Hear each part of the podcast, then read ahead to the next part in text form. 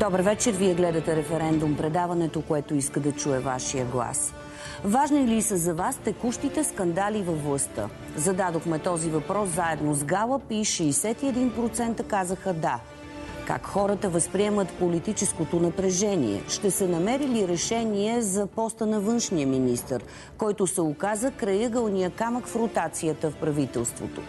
Постът на председател на Столичния общински съвет също постави на изпитание политическите сили. Кой ще управлява и коя ще е опозицията в местния парламент на София? Анализът следва в Референдум. Ето кого поканихме. В студиото са петима политолози. Добър вечер на Димитър Ганев от изследователски център Тренд. Здравейте, Здравейте и добре дошли. Добър вечер на Любомир Стефанов, преподавател в Новобългарския университет. Здравейте. Здравейте, добър вечер. Добър вечер на Парван Симеонов, директор на Галъп Интернешънъл Болкан. Здравейте. Добър вечер на Страхил Делиски, преподавател в Софийски университет. Здравейте. Добър вечер на Иво Божков, който беше общински съветник и освен политолог е и журналист. Здравейте, Здравейте. Добре дошъл и на вас. Време е да започваме. Честно казано е доста трудно да се структурират най-точните теми за един такъв разговор, защото точно започнем една, още не сме я отработили и се появяват много нови. Искри прехвърчат между партиите в управляващото мнозинство. Искри има и в някои от опозиционните партии в парламента, породени основно от гласуването в Столичния общински съвет. Днес разбираме, че има заплахи срещу прокурори и срещу съдии. Всъщност за съдиите и за това, което се е случвало покрай а, Мартин Божанов, нотариуса, разбрахме още преди десетина дни. И шофирала с положителна кръвна проба за наркотици, кара с превишена скорост за пореден път някакъв супермощен автомобил, стикера на парламента на стъклото на колата бил фалшив, а тя казва, че и кръвният тест за наркотици също е фалшив. За какво според политолозите си струва да се говори сега, господин Ганев? Е, трудно може да се обобщат всички теми под един общ знаменател. А, ще се опитам да започна от някъде и предполагам, че в разговора ще се разгърнете следващите теми. А, започнахте с а, проблемите около ротацията, възникна напрежение около поста на външен министър. Ми се струва, че се подценява казуса и въобще значението този път на Външно министерство. Защото всеки казва, нали, е, те сега заради един външен министър да отидат на избори. Аз не смятам, че ще отидат на избори. А, това не е ресурсно министерство. Да, така е, не е ресурсно министерство, но вижте, а, общо взето в момента Външно министерство може да се окаже крайъгълен камък, който наистина да породи много високо напрежение и да постави под въпрос ротацията така, както си сме си я представили. Защото, представете си, един министър-председател в лицето на Мария Габриел от ГЕРБ и един външен министър от ГЕРБ, а, общо взето, отрязват един много важен ресурс на П П Д Б, а именно за комуникация с а, западните партньори.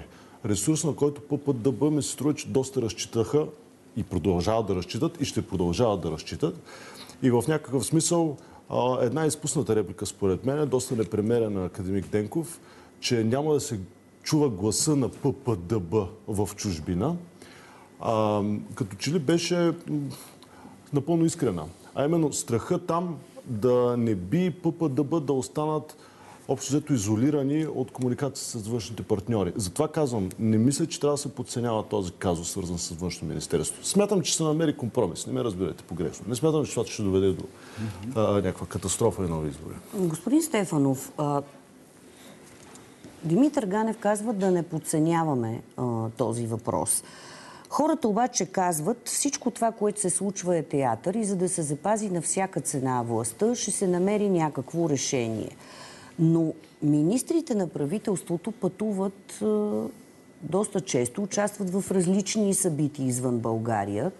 Толкова ли е важен точно този пост? И означава ли това, че партиите, които подкрепят правителството, биха разказвали различни истории за България, ако имат външен министър? Искрено се надявам, че не. Няма да разказват така различни сценарии. Така казват и те. Няма, не е няма различна външна политика. Да, но политиците говорят доста неща. Някои от тях с доста обтекаем смисъл. Постът е важен, защото, както каза Димитър Ганев, предразполага за публични прояви на доста важни места, които ресорните министри не успяват да бъдат. Не всеки ресорен министр ходи в Давос, например. Или ходи на асамблеята на ООН в Нью-Йорк. Или го канят по важните срещи, като Мюнхенската конференция, която ще бъде сигурно с едната седмица, или разни други такива форуми идват на ум. А от друга страна обаче, точно в отношенията ни с останалия свят и Европа най-вече ще бъдат успехите, които всяко на правителство, най-вече настоящото, ако запази формата си, тук споделям мнението, че няма да се разпадне, ще реализира най-големите успехи в следващите шест, десет, дванайсет месеца. И именно заради това залога е много важен. И поради тази причина обаче, такива необмислени реплики като на академик Денков се използват много умело от опитни играчи като Борисов.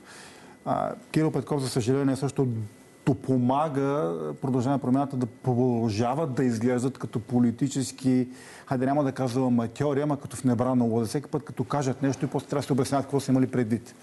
Докато Борисов е страва на реплика... В случая Кирил Петков каза, ние няма да се поддаваме на някакъв шантаж и за нас има червени линии. А знаете ли какво ми прави впечатление на мен? А преди смятаха доста български граждани, че Борисов отмъстително дебне Продължаваме промяната и Демократични България да им върне за ареста отношението, което имаха към партията му година и половина. В един момент обаче в ГЕРБ разбраха нещо друго, че няма нужда да помагат на Продължаваме промяната да се съсипат публично, просто трябва да ги оставят да го направят сами. Те го правят най-добре и за съжаление подобни необмислени реплики точно това правят. Съсипват нещо добро. Иво Божков. Ами, според мен, това, което и българските граждани са оценили като поручване, е това, което се случва. Действително, виждаме един театър преди ротация, за да може всеки да излеме максимума от това, което ще се пренареди. А, всяка грешка се ползва. Всяка реплика не на място се ползва от а, а, некоалиционния партньор, за да бъде използвана, за да се получи повече при следващото раздаване на картите. Борисов е добър играч на карти, знаем го още от миналото, така че а, безспорно в тази ситуация всичките тези червени линии, които се начертават в момента, са просто едно дигане на мизата и ще има разбирателство, безспорно. Аз също мисля, че няма а, някакво съмнение в това.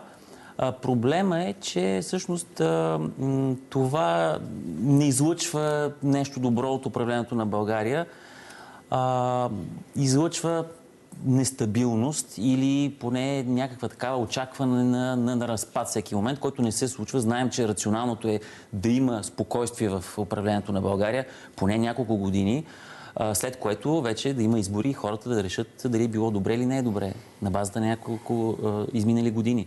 Но другото нещо, което е с тези изпуснати реплики, те показват всъщност и uh, неопитността, което за политическата сцена е недобро, но пък е, е, показва, че това са граждани, които са влезли в политиката и са някакси искрени в техните.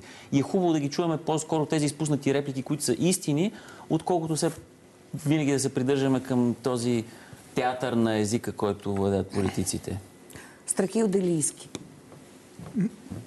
Важна ли време... ви е тази тема? Не, не е важна, но аз от доста време изкъс. Всичко, което се случва, го свързвам с един стих от една детска песничка. Мисля, че раните се раждат без бодли. Имаше там един момент, в който се пеше всичко е точно на своето място, рибите си летат. Нали? Ние сме в... Всичко е точно на своето място а, а, и всичко е възможно. Всичко може да се случи, всичко е точно... Раз... тотално различно от това, което беше преди две години. Всек, всички са в тотално различни роли. Думите означават тотално различни неща. Имаме един човек, който беше олицетворение на корупцията, който се превърна в основния борец срещу корупцията. Имаме един човек, който трябваше, беше арестуван, който се превърна в основния пазител на, на доброто управление. Имахме едни хора, които изглеждаха дошли да спасят България, за които сега поне двама души в студиото казаха, абе, те са неопитни, не знам. Разбирате ли, няма... А, това е все едно... А, а, да, гледаме, да гледате един филм, той да бъде на език, на който вие разбирате, да речем на български, изведнъж филма да започне и, и, и играчите и героите да говорят на, на таджикистански. И, и та, същите играчи правят нещо, само че всичко това, което правят, изглежда по тотално различен начин. А, разбирате ли, а, всичко това, което се случва, аз го мисля именно през а, изгубения смисъл на огромна част от думите, чрез които ние организирахме дълго време политическата реалност в България. И струва ми се, че а, а, отношението, достатъчно негативното отношение на голяма част от публиката към това, което се случва, е свързано и с тяхната оценка за това, че все пак думи, ценности, принципи, а, заявки а, означават нещо. А, а, а ние ги изпразихме от съдържание и, и сега може да се пълни с всичко. Всичко може да стане. Съгласен ли сте, господин Симеонов? Да, да. Че даже в момента може да се каже всичко. Да, даже по-тежки думи бих казал, но ще се въздържа. Аз си признавам откровено, че не следя всичко това. И го казвам и на, и на вашите колеги, редактори и продуценти, всеки път, когато ме търсят в медии. А, аз не съм и сигурен защо трябва на тези неща толкова ефир да се дава. Това е изключително дразнещо. Очевидно става дума за пазарлък за постове. Това е повече от ясно. А, сега в този момент някъде чета новина, че ще има високоскоростна железница между Белград, Скопия и Солун. И такива успехи трябва да отбелязва България, а не този, тази година полу Шенген, до година цял Шенген. На всичко отгоре май някакви самолети с мигранти сега идват в София. Не знам колко са много и колко е, много. десет човека са. И, и, дали ще продъл... и дали ще продължат да идват. Разбира се, някакви истерици ще истеризират. През това време хората ще изключат този канал и ще отидат в първия YouTube подкаст, който е изключително моден, където някакъв абсолютен маняк или конспироман ще им разправя още по-неприятни неща. Това е сумарният ефект от всичко това. България губи просто време. Като става дума за външни успехи на България, не случайно казвам тази високоскоростна железница, защото това е още едно за обикаляне на България, нейния уж вечен интерес Македония, не знам си какво, между Белград и Солун, високоскоростната железница ще мине през Скопия, докато София няма силите дори да, да, да, да произведе една добра новина с Скопия, камо ли обща железница, вече толкова години. А, затова на мен ми се струват абсолютно излишните приказки, още повече, че България в момента е изцяло в а, западната орбита, няма никакво значение кой е външен министър. А прословутите посолства съвсем спокойно могат да си говорят с когото искат, т.е. няма нужда да имаш външен министър, за да те чуват партньорите, както е модно да се казва. И се съгласявам напълно с всички, които казаха, че най-вероятно това правителство ще издържи. Ако не точно това правителство, то някаква такава конфигурация, просто защото след едни нови избори няма каква друга да се появи. Но, нали знаете, като си говорим за конспиромани и модни мълви, ако продължи роенето на групите, съвсем спокойно може да се окаже, че утре точно тези най-наивните и искрените, каквито са П П всъщност, може да се окажат зад борда за сметка на по-прагматичните ГЕРБ, Д Б и Д П С. Но това е, смятам, градска мълва, защото Борисов веднъж тръгна така да ги събаря и всъщност ги вдигна. Ако аз съм на мястото на Борисов, както каза Любомир Стефанов, ще ги оставя сами да се излагат. Ето сега едно допитване. Моля ви в две-три изречения блиц коментар по него. Според вас, кой трябва да посочи министъра на външните работи след ротация? В извадката на хората, които гледат вашето предаване, явно попадат повече привърженици на ГЕРБ.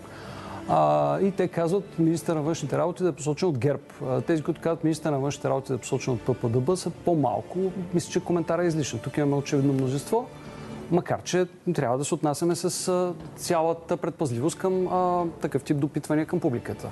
Иво Божков, вие смятате ли, че е ясно на хората, на всички нас, които наблюдаваме тези разменени реплики, какъв е основният критерий и какви са основните най-силни аргументи на двете политически формации да казват, че според тях те трябва да имат възможност да излъчат този външен министър? Ами вижте, всяка една от политическите формации в крайна сметка... Едните казват, ма ние имаме само един пост, искаме си го да си ни остане. Да, но... Другите казват, вие по този начин затваряте нас. Да, но да не забравяме и, и поддръжниците на тези партии. Всяка една от партиите, които са в момента в управление, трябва да покажат, че имат някакво, че им е неприятно да са в това управление. Защото иначе а, а, се получава, че предизборните заявки всъщност не се, не се случиха. И това важи както за, за П П Д Б а, като алтернатива, така и за ГЕРБ, които а, техните избиратели нямат топли чувства към а, опозицията от П П Д Б. Така че този театър, който се играе, е част от а, това да се покаже лидерството в тази, във всяка една от партиите и да, да се задоволят а, партийните и не само партийните, но най-вече феновете, така да се нарече. Това е част от картинката, безспорно.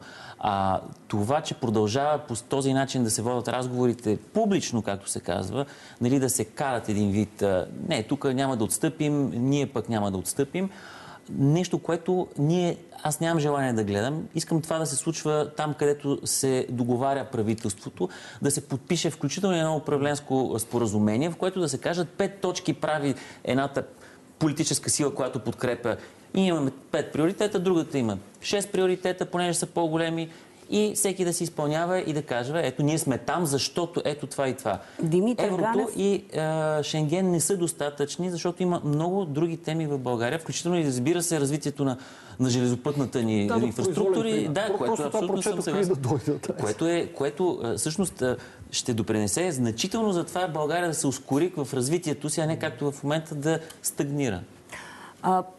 Понеже вие в Тренд също правите непрекъснато сондажи на това какво е общественото мнение, аз съм убедена, че нашето предаване го гледат различни хора и различни симпатизанти, защото чета през цялото време какво пишат. А, доста са реалистични и едно не става ясно. Как така от една страна партиите, които подкрепят това правителство, всички казват има смисъл и то трябва да остане, въпреки ултиматумите, че ако нещо не стане, може да има избори две в едно. В същото време, през, през цялото време ние наричаме това управление с глобка, не коалиция а, и по някакъв начин те като че ли не искат да застанат един до друг. Как ще се реши тази ситуация според вас? А, ще започна от там, че... Да... Това правителство, когато се роди, въобще не беше посрещнато с някаква еуфория. А, първо, правителство, което е посрещано с някакви надежди и с някакви очаквания, това по данните се вижда назад в годините, тук Парван Симеонов може да подкрепи, е тогава, когато се вижда нов политически субект на сцената, някой, който общо взето А, така, който е направил пробив, а, който се концентрират а, някакви очаквания към него. Такава ситуация нямахме през април двайсет и трета година на последните избори. Освен това, се направи така наречената сглобка между формации, които само допреди няколко месеца се арестуваха помежду си или там подчиня, подчиняваха цялата си дейност на това да изолират другия, да го бахнат от властта и прочее. Изведнъж, когато се получи тази сглобка, нито никаква еуфория извън а, традиционните им твърди ядра не се видя, а и освен това, когато първо, че това правителство тръгна, тръгна с доста ниска подкрепа, тя между другото ерозира до почти рекордни нива. В смисъл, няколко пъти през, през последните трийсет и четири години са наблюдавали толкова ниски нива. А, и вие казвате, извън техните симпатизанти. Но ако видите демографските разбивки, кой подкрепя този кабинет, ще видите общо взето почти единодушно мнение на Пе Пе Де Бе, които припознават този кабинет като свой, съвсем нормално, но въобще не е такава ситуацията при ГЕРБ. При ГЕРБ общо взето са разполовени, даже на моменти са били малко повече тези, които казват, че имат лоша оценка за, за това управление, защото първо не привиждат този кабинет като свой, и второ, със сигурност Пе Пе Де Бе не са им най-симпатичните партньори на, на електората. Сега има една... А, вероятно ще има една промяна, след като Мария Габриел, а, ако стане, подлагам под съмнение всичко, което, всичко, което се прави като прогнози в следващите няколко седмици. Ако Мария Габриел стане министър-председател, тези проценти вероятно могат да бъдат, а, да бъдат обърнати. Но въпреки това, надали ГЕРБ ще възприеме дори и с министър-председател това управление напълно като, напълно като свое. Но си дават сметка при всички случаи и ръководството на ГЕРБ, че при нови избори надали ще има по-добра конфигурация от тази, която в момента... А, Димитър е... Ганев казва, подлагам всичко на съмнение в тези няколко седмици. Вие, господин Стефанов, имате ли някакви съмнения? Какво ще се случи? То не е съмнение, моята убеденост. Продължавам линията, която чух от господин Божков и господин Ганев. А, разговора ни убеждават публично, че се състои между академик Денков и госпожа Габриел за състава на правителството, за формата нещо, което всички знаем, че не е така. В крайна сметка, този разговор и решението от него, които ще простикат, ще се случат между господин Борисов, господин Петков, господин Христо Иванов, Асен Василев и може би от зелените ще участват. И господин Певски зад кулисите удобно ще надзърта да няма нещо да липсва на масата. Така че останалото са фойерверки и медиен шум. За съжаление, поредната неуспешна пиар тактика. Нещо, което доводи до това, което гледахме година и половина. Абсолютно некадърно политинженерство. Опита с абсолютно всички тактики и тактически схеми по учебниците, само че абсолютно неприложими в България, тъй като хората, които го организираха, не разбираха как може да победиш ГЕРБ без да си го изрина от местната власт. Не може. Научиха го по трудния начин и правителството не беше посрещнато с еуфория, с облегчение. И в момента силна позиция няма никой. И съм съгласен с господин Симеонов. Правителството е безалтернативно. Не е за добро, че е безалтернативно, но е факт такъв какъвто е. Да, факт е, че Шенген и еврото не са достатъчни категорично, тъй като нито Шенген се яде, нито еврото се пие. Добре, еврото може и да се пие. Но в крайна сметка, както железниците са една екстравагантна идея, която безспорно България има нужда да ревитализира, тъй като който не се е возил на нашата национална железопътна компания, нали, той не е повторил общо взето. Но... Аз повтарям, аз пътувам често с БДЖ. Мазохистичното вас наделява в мен. Не, не, напротив, има, има напредък побавен. Абсолютна нужда има, от което аз съм за издете ръце гласувам. Има други проекти, които чакат да бъдат премислени, ревитализирани, стартирани, защото има нужда от засилване на работната ръка, от компетенции, дигитално мене. Ето тук сега пишат десети хората, цитирам дословно, всички хранят властта, хранят в този жаргонния смисъл, че всички ги критикувате злостно, но аз не би го спестил и на опозицията. Не се виждат хубави дни след трийсет години преход. Очаквам още толкова. Значи, всичко е точно на своето място. С, а, на тази политическа система, която живеем дълги години, аз съм имам удоволствие да го кажа поне пет пъти в това студио, няма как да произведе смислен резултат.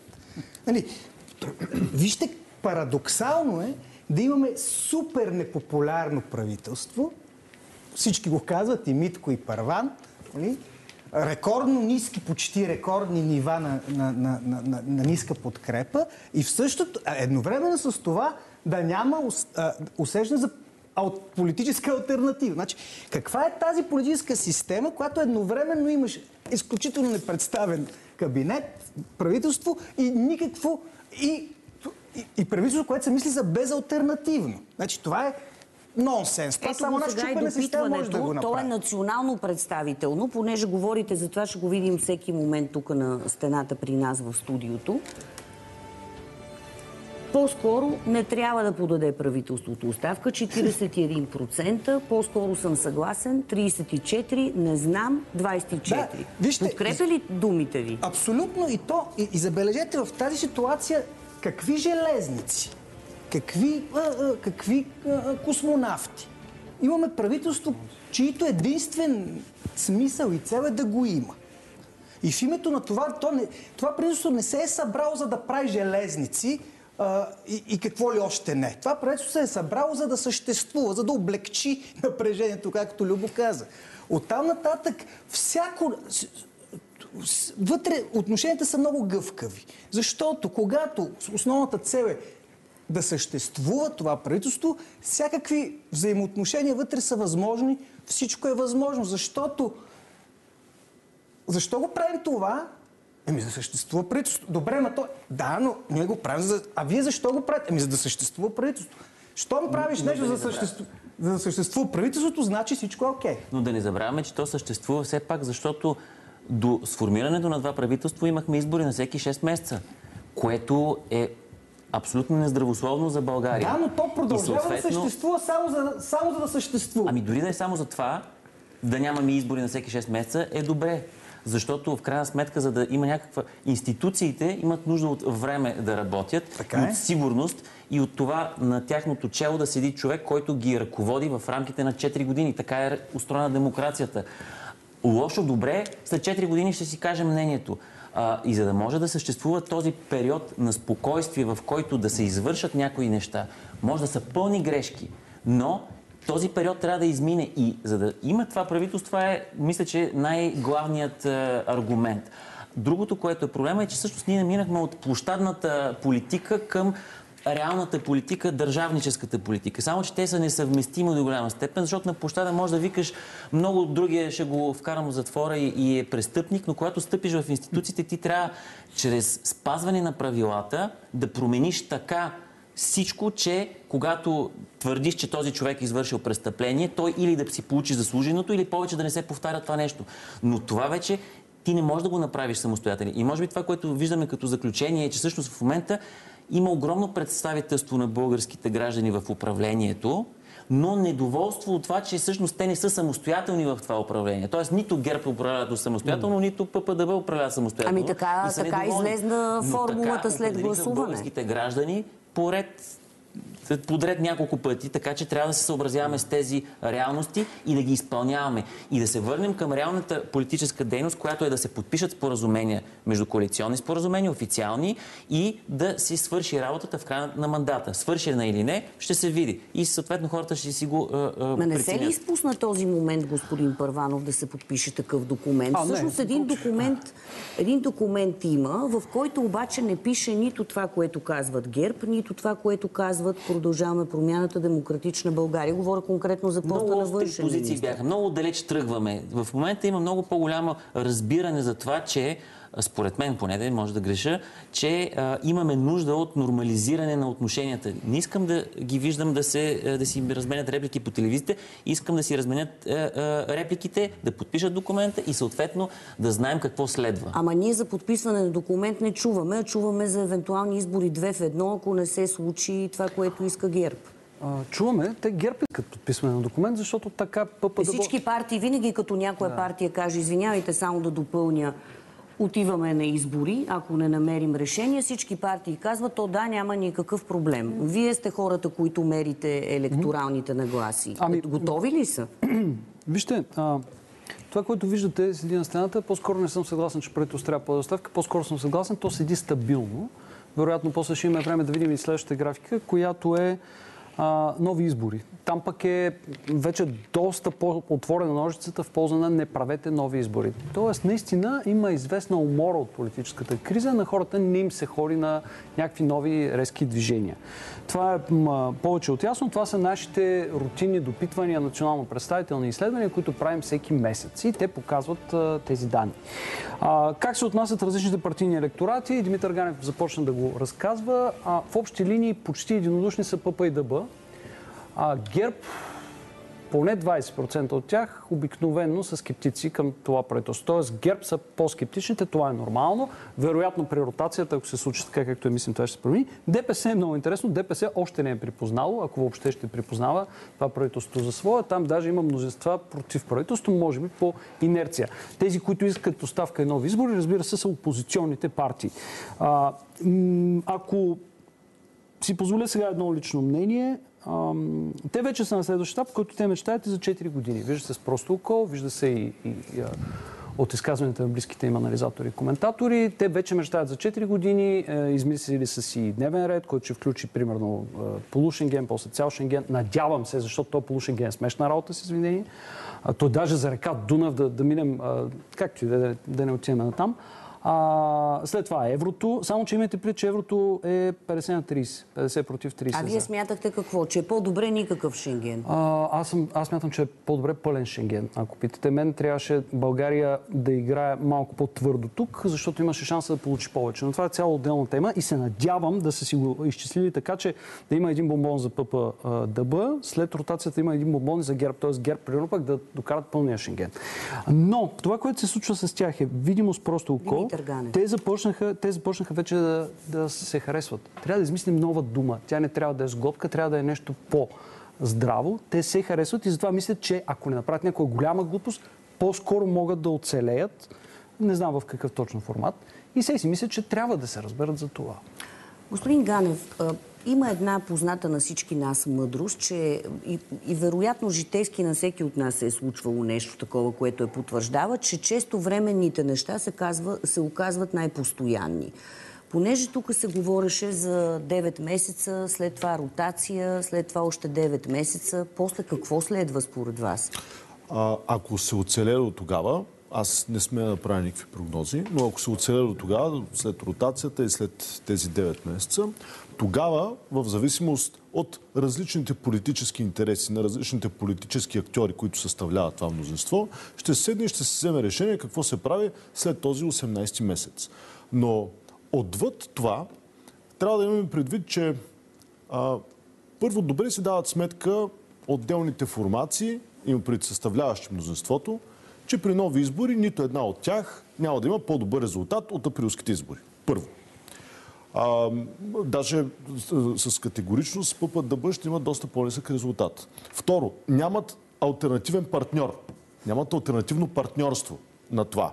А, нито с БСП, нито с И Т Н, нито с Възраждане са хипотези, върху които можем да разсъждаваме сериозно.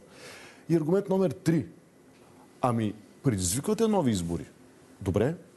Само, че къде е гаранцията, че на тези нови избори ще се явят същите актьори, които се явиха през април двайсет и трета година? Има ли такава гаранция според вас? Няма, разбира се, защото във всеки един момент... А има ли вариант за изненади?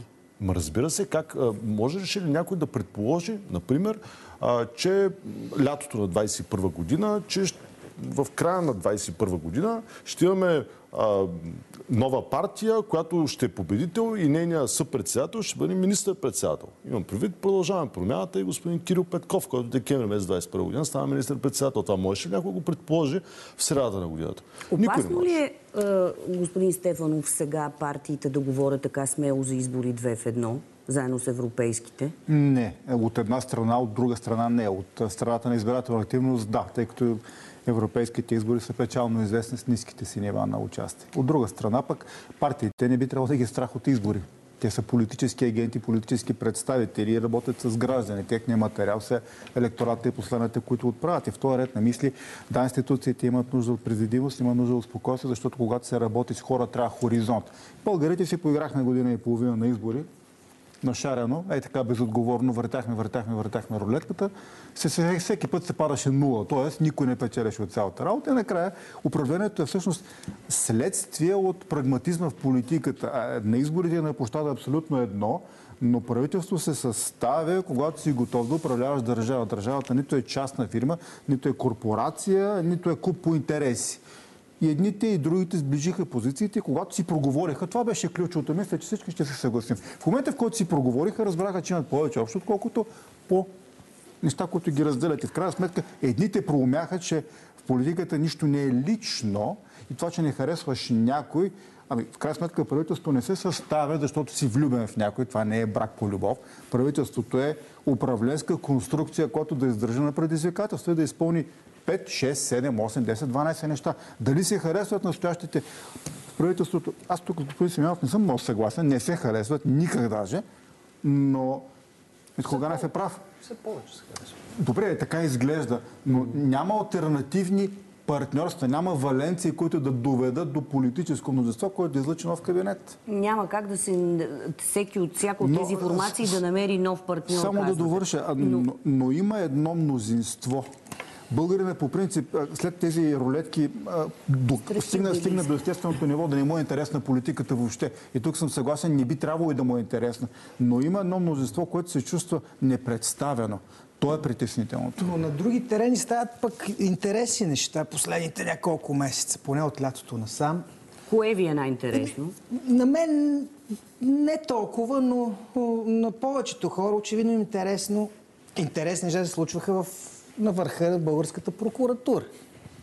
Интересно ли беше? Интересно. Забравихме май, че не беше толкова далеч. В същото време не толкова интересни неща, но със сигурност а, о, така а, осезаеми и видими се случват по улиците а, и в България, и в чужбина. Някакви хора с прякори загиват. Нали? Се, а, когато, вижте, когато почне нещо да се случва в българската прокуратура, на върха на българската прокуратура и започнат хора с прякори по улиците да, да страдат, за добро или за лошо, това означава, че имаме някакъв процес на трансформация на собственост. Защото и двете, и двете неща са знак за това нещо. И, и, и тези с прякорите са по един и друг начин участват в процеса на пазене и трансформиране на собственост, а главният прокурор като такъв е създаден. Той, това е една институция, която трябваше да гарантира трансформация на собствеността в началото на българския преход. Това, което се случва на тези интересни места, ми се струва до голяма степен определящо и за това, което се случва между, между партньорите.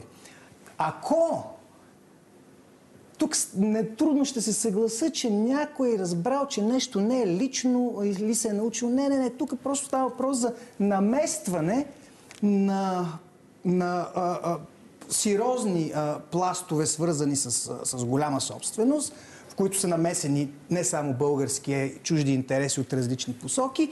И спрямо това наместване започва да се наместват и отношенията в, в рамките на правителството, което... Виждате ли с промените в Конституцията, които в крайна сметка бяха основния аргумент, за да се съберат тези политически сили и да подкрепят правителство и да имат общи действия, че са на път да ни отърват от този сюжет, който се повтаря многократно, това за което говори Страхил Делиски?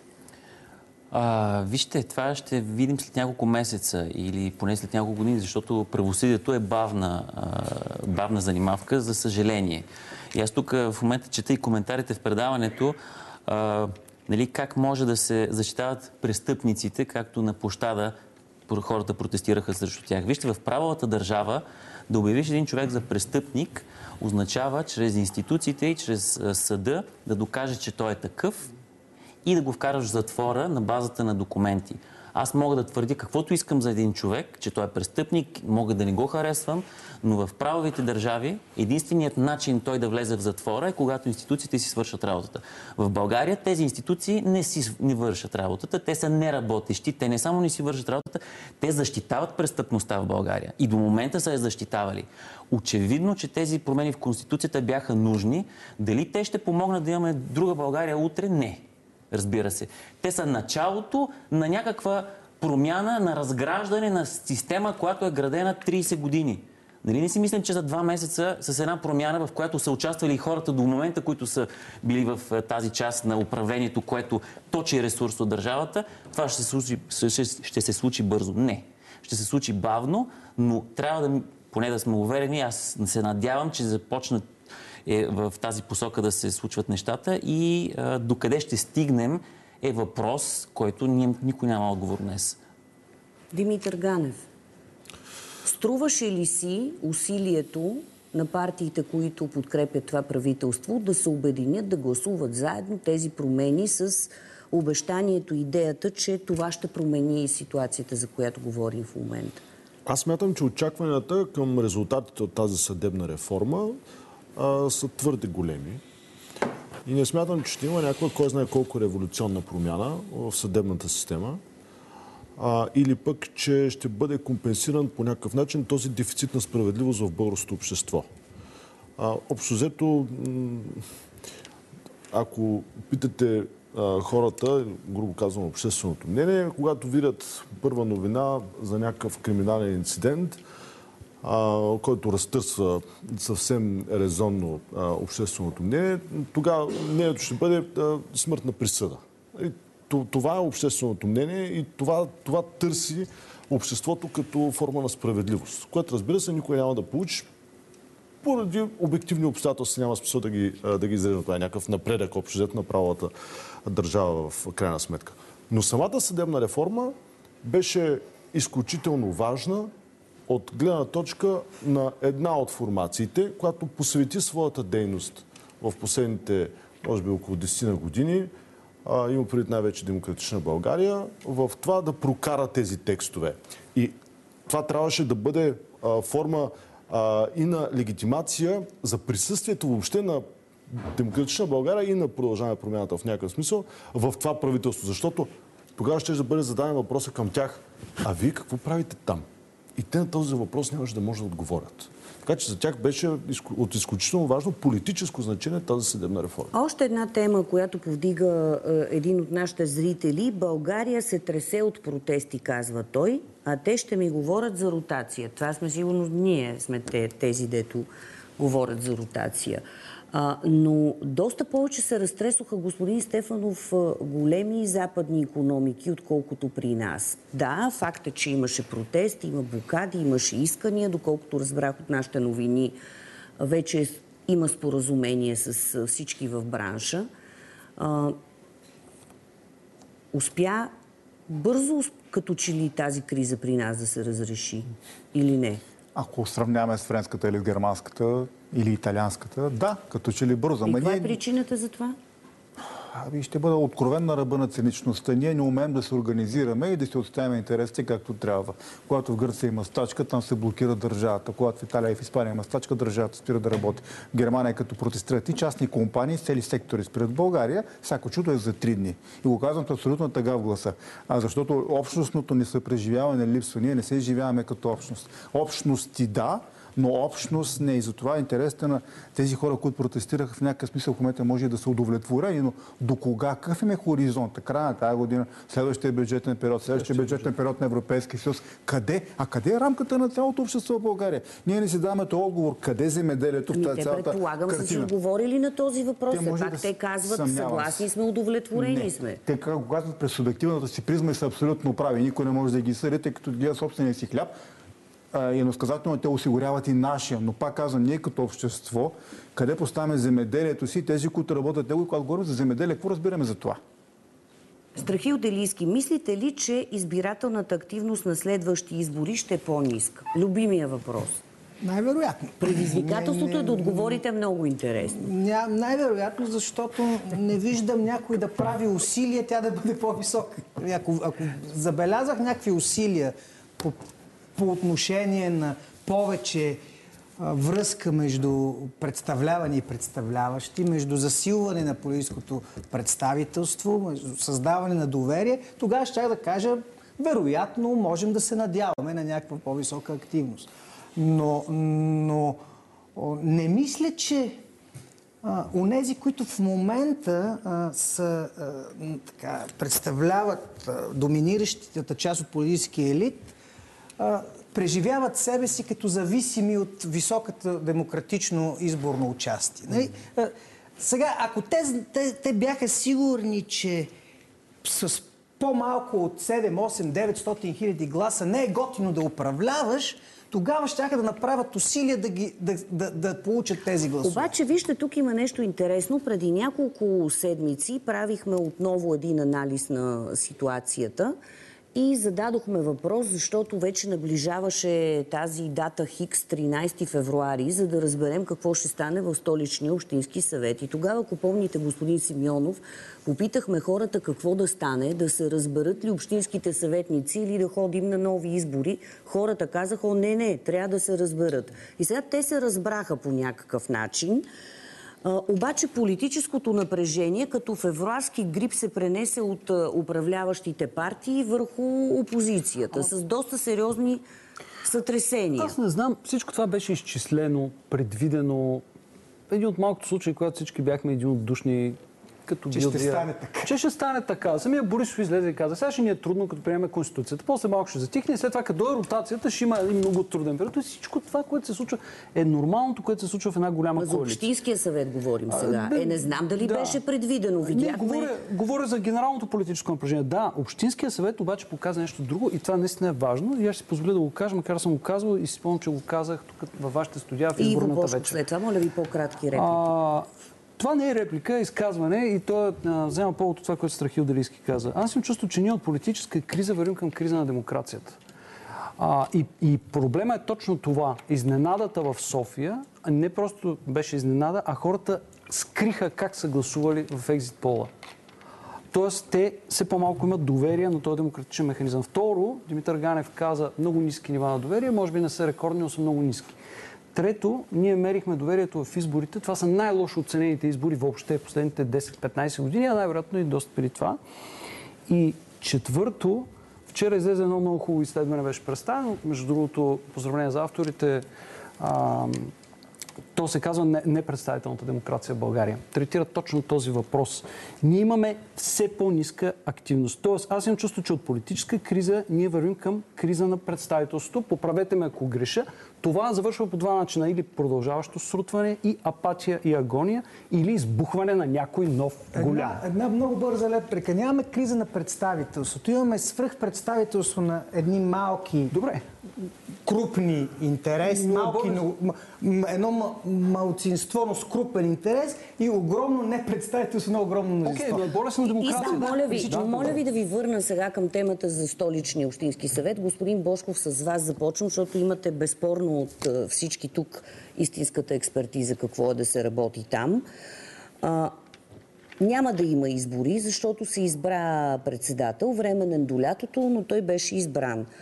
А, това обаче доведе до сътресения, особено в Възраждане и в БСП. Лидерите на тези партии абсолютно недоволни от начина, по който са постъпили излъчените от тях общински съветници. Снеха доверие и въобще всички знаем до какви сътресения доведе това. Председател на Общинския съвет беше избран. Въпросът обаче е, разбраха ли се партиите в този Общински съвет според вас? Ами вижте, първо... Председател на Общинския съвет а, никога не е било, а, никога не е бил поста, който определя управленско мнозинство в Столична община.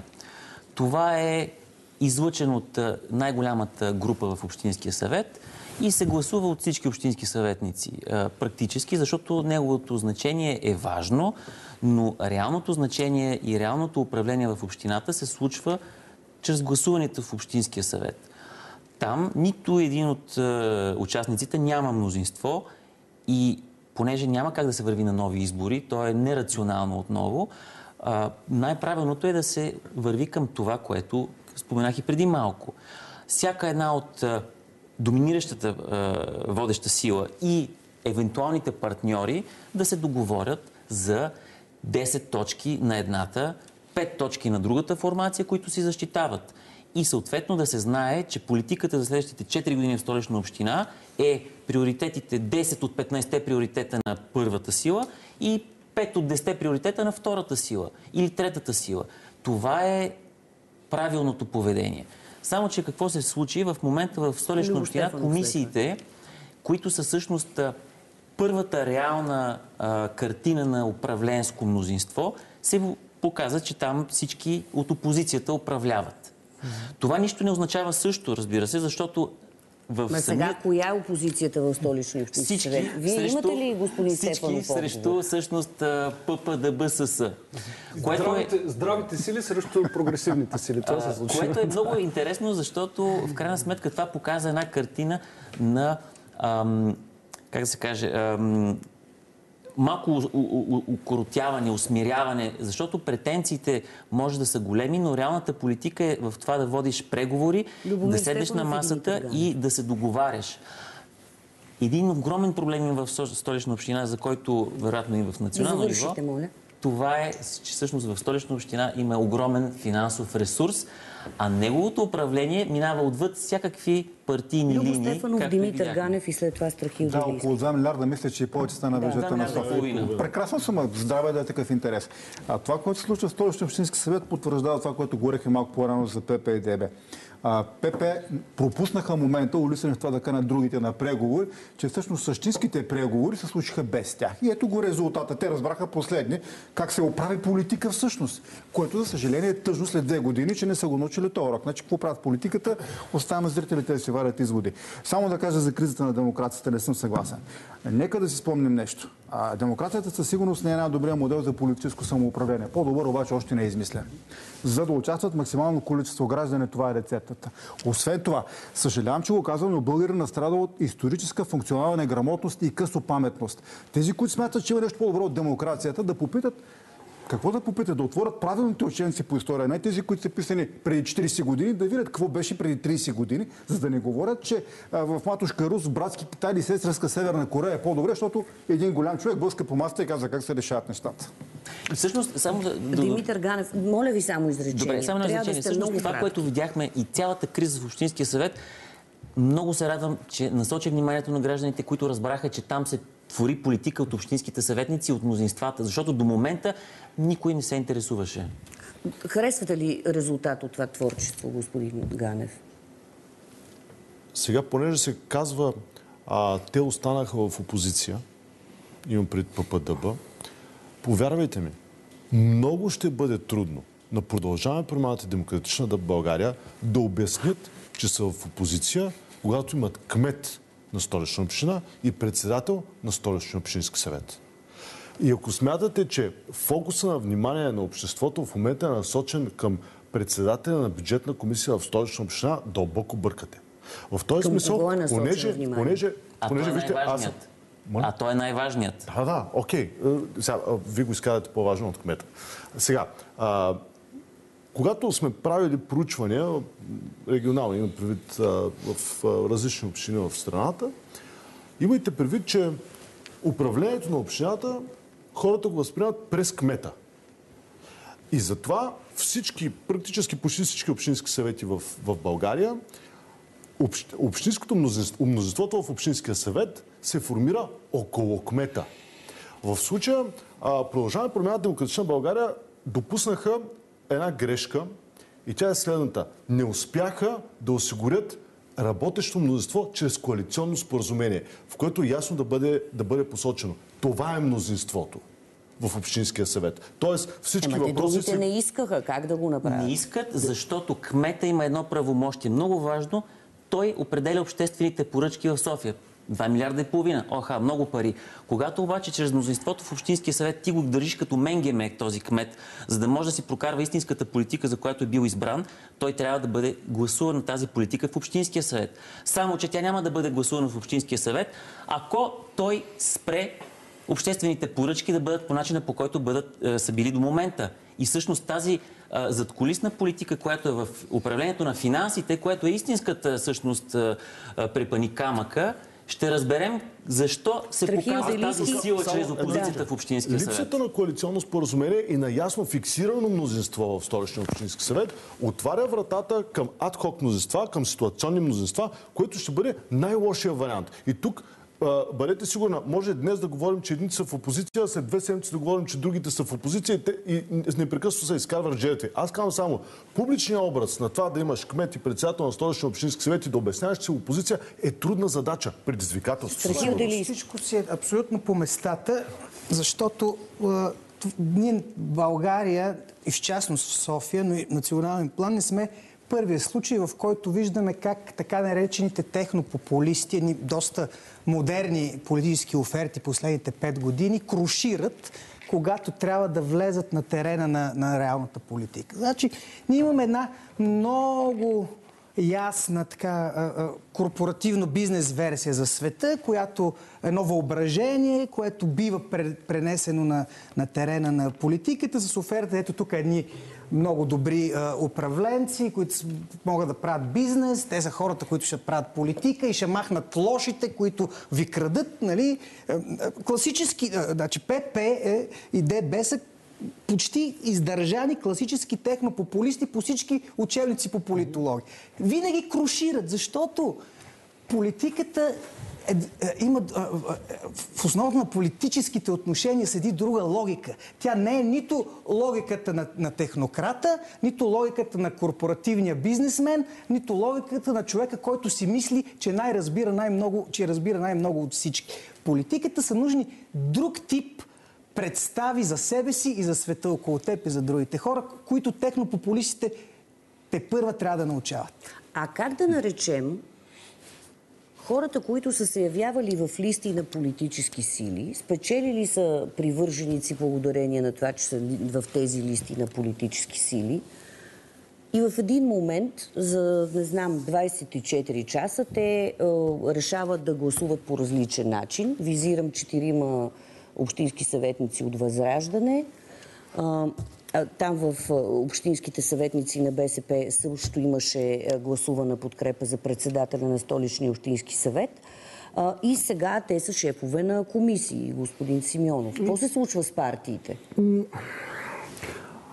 Ами ние сега малко първо ги кълнем... Моля ви кратко, имаме три минути до финал.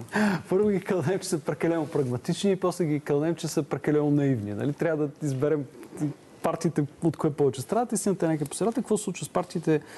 Не знам. А, знам, че нещо много лошо се случва с Възраждане, защото Николай Дренчев беше нещо като дясна ръка, според мен, на господин Костадинов. Това не е просто отлюспане, там нещо много сериозно се случва и беше много забавно да видите как господин Певски и господин Костадинов се скараха и две седмици по-късно на господин Костадинов почнаха му цепят партия.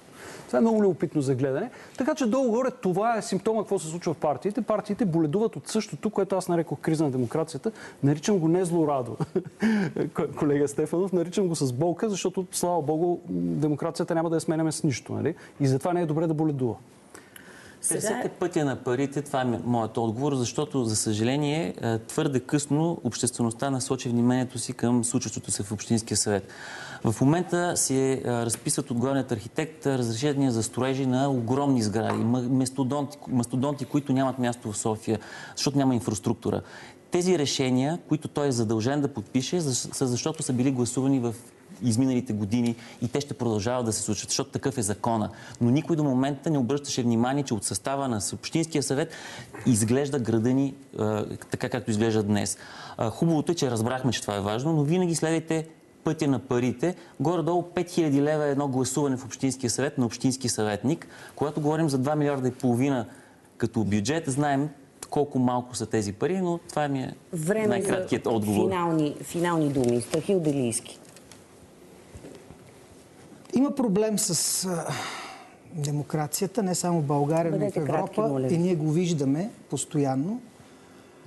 И ако не си дадем сметка за дълбочината на този проблем, а, опасявам се, че реакцията няма да е демократична, а ще бъде антидемократична. Парван Симеонов. Съгласен съм. Иво Божков. Не съм мисля, съгласен. Че, не, не, не, не съм съгласен. Мисля, че минаваме през един период, в който виждаме колко важен е изборът ни на всяко едно ниво. Както в парламента, така и на местно ниво. А, това е оздравително и вярвам, че хората са рационални същества и особено българите си взимат винаги поука от това, когато грешат като избиратели и дават следващия път по-справедлив вод. Така че съм убеден, че този път ще е по този начин.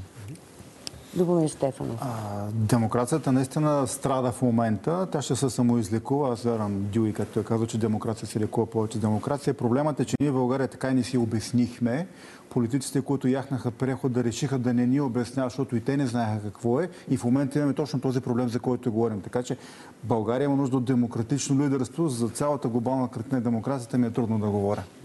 Димитър Ганев, изречение за финал. Аз ще продължа тезата на господин Стефанов, че демокрацията се лекува с повече демокрация. Ще видите в, кра... в крайна сметка, че всички тези ниски нива на подкрепа, която виждаме, тази ниска избирателна активност, която регистрираме в последните два избора, могат да бъдат много бързо излекувани, ако а, и сме го виждали назад в годините, как когато има нов месия или нов голям играч, и, който събира надежди и очаквания, изведнъж поне за няколко месеца се презарежда малко и много политическата система с ново доверие, което й дава нов тласък. Затова аз не съм склонен тук да давам някакви катастрофални сценарии, че общо взето отиваме към бездната и спасение не дебне от никъде. Благодаря ви за участието в този референдум. На зрителите, че бяха с нас, приятна и спокойна вечер.